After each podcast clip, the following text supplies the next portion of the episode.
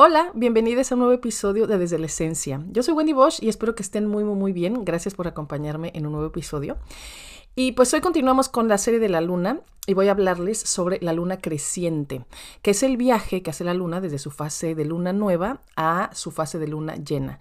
Es decir, es cuando la luna se hace cada noche más brillante en el cielo. La fase creciente se puede dividir en dos. En cuarto creciente, que es cuando la luna está iluminada por la mitad, y la luna creciente gibosa, que es cuando está iluminada tres cuartas partes. Pero en esta serie les voy a hablar de la luna creciente como fase total, o sea, como, como la fase que incluye tanto a la cuarto creciente como a la gibosa, ¿ok?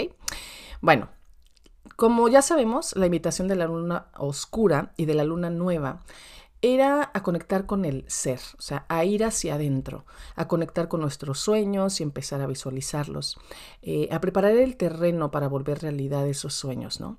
Bueno, pues en la fase creciente es cuando nos accionamos, o sea, aquí es donde nos dedicamos a hacer esos sueños realidad.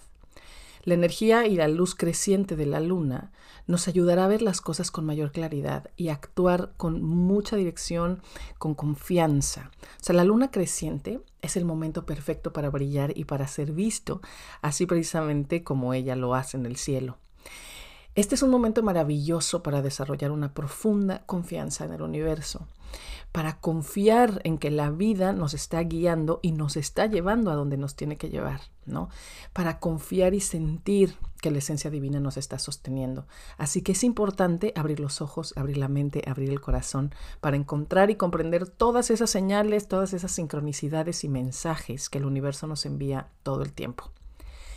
En la luna creciente reunimos todos nuestros recursos y los ponemos en servicio de nuestros sueños, pero también adquirimos nuevos conocimientos y los necesitamos.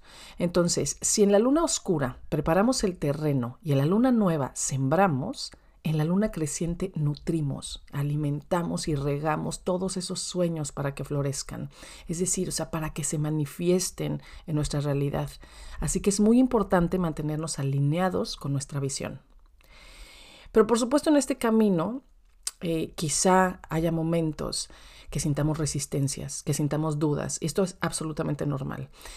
Esto sucede porque sentimos que nuestras metas y sueños están muy lejanos, o cuando sentimos que hay mucho por hacer, o cuando tenemos el síndrome del impostor, ¿no? Pero de verdad, o créanme que esta parte del proceso es absolutamente eh, normal. O sea, estas dudas, esta resistencia, están ahí para ayudarnos a reconectar con lo que realmente queremos y entonces para que podamos reajustar la dirección de nuestras acciones si es necesario. Lo más importante es no permitir que las dudas o la resistencia nos saquen del camino. O sea, no hay que ceder al miedo. Si queremos construir la vida que soñamos, nuestra fuerza interior, nuestras decisiones y acciones tienen que ser mucho más fuertes que la voz del miedo.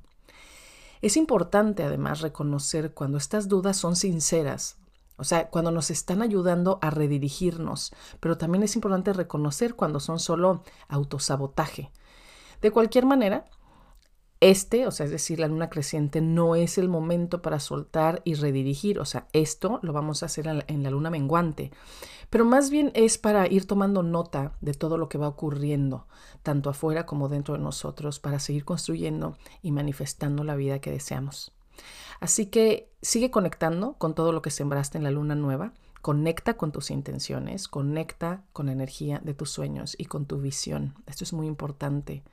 La luna creciente nos recuerda a cada instante que hay trabajo por hacer, o sea, que hay sueños que hacer realidad y metas por alcanzar. Y entonces esta maravillosa luna nos da toda la energía que necesitamos para terminar nuestros proyectos, para cumplir con todas esas acciones que nos propusimos. Así que, a manera de resumen, la invitación o los consejos que nos da la luna creciente son estos. Primero que nada, pregúntate constantemente, ¿Qué acciones diarias puedo realizar para cumplir mis sueños? ¿Cómo puedo encontrar más confianza en mí misma, en mí mismo y en mi visión y en mis sueños? a dónde me está guiando la luz creciente en este momento. ¿A qué tengo que decir que no para hacer más espacio, para hacer realidad mi visión? Las dudas que tengo, estas resistencias están para mostrarme que necesito hacer un cambio o es la voz del miedo, es la voz del síndrome del impostor. ¿Cómo he ido postergando y no dando a mis sueños todo lo que merecen, toda la energía, toda mi atención? ¿Qué queda?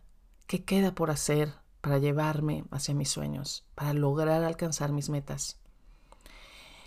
Otro de los consejos que nos da la luna creciente, además de hacernos estas poderosísimas preguntas, es mantenernos abiertos a todas las señales y a la guía del universo. Comprométete una y mil veces con tu visión y con tus sueños. Comprométete eh, con esto y utilízalo como punto de referencia en tu camino. Termina lo que te propusiste. O sea, no permitas que el autosabotaje te saque de tu camino. Toma nota de todos los desafíos, de todas las dificultades y las dudas, pero sigue trabajando por tus sueños. Y entonces así, la afirmación de este episodio dice, mis sueños son mi guía y mis acciones siempre se alinean a ellos. Mis sueños son mi guía y mis acciones siempre se alinean a ellos.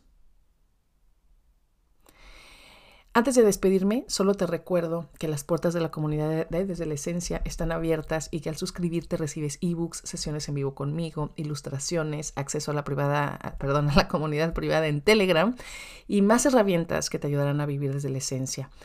Tus primeras seis semanas son totalmente gratis y puedes encontrar toda la información en el link que te voy a dejar en las notas de este episodio, pero bueno, es www.wendybosch.com diagonal comunidad esencia. Y este mes, este mes de octubre, estamos hablando sobre los rostros divinos, es decir, sobre los diferentes contenedores de la divinidad y cómo podemos conectar e integrar esta magia, esta sabiduría en nuestra vida cotidiana.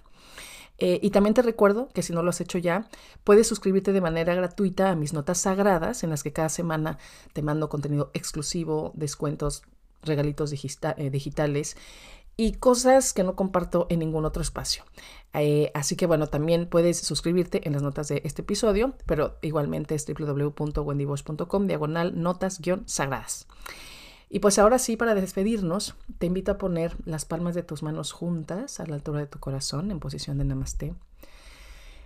Y desde este símbolo de unidad en el corazón, donde una mano nos representa a nosotros, a nuestro ego, a nuestra humanidad, y la otra mano representa la esencia divina, en este símbolo de unión, repetimos, yo soy tú, tú eres yo somos uno mismo, indivisible, eternamente, y todo está bien. Todo está bien. Les mando un abrazo muy muy fuerte con todo mi cariño y nos escuchamos muy pronto. Namaste.